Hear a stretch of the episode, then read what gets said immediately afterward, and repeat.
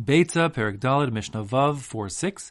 In the previous Mishnah, we had said that wood that hasn't been otherwise specifically designated is muktzah and can only be used as firewood. Here we'll have a shita, Rabbi Eliezer, who disagrees. He's more lenient.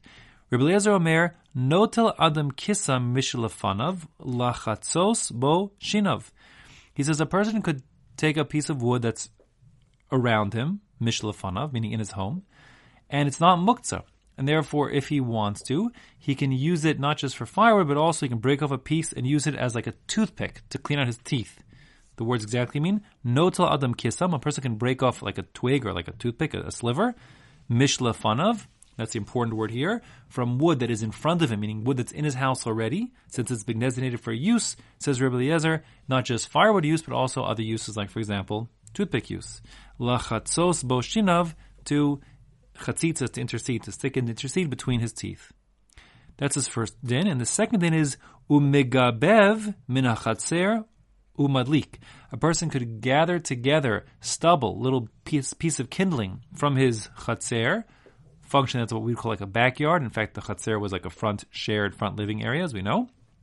And umadlik, and use that wood that he collects, that kindling, little bits and pieces, as a kindling for his fire. This is a second chiddush. So this is saying that the word megavev, like remember kash and gvava?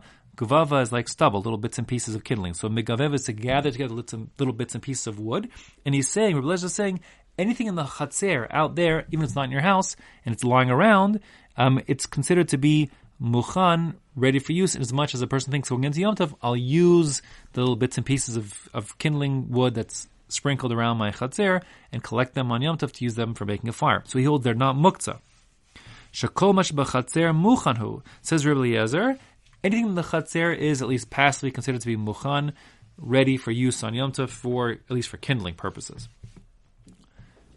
The chachamim omrim, the chacham disagree on both those points, and they say megabev mishlafanav. They say you only can collect kindling from wood that's in front of you, meaning wood that's inside of your home, because wood outside in the chatzer is muktzah.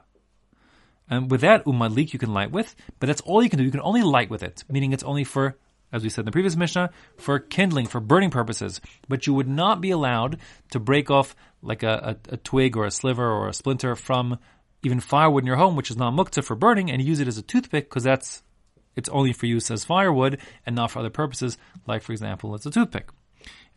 Interestingly, the Chacham would agree that it's mutter to take a twig from like straw that's put in front of animals to eat, because once it's put in front of animals in the manger, the avos, so then once it's designated for animal consumption, it's not considered muktzah at all, and you could take it from there. And halach in all these cases follows the chachamim, meaning that wood is muktzah except for use as kindling, but you could take it from the avos, the manger, the animal's food, if you so desired.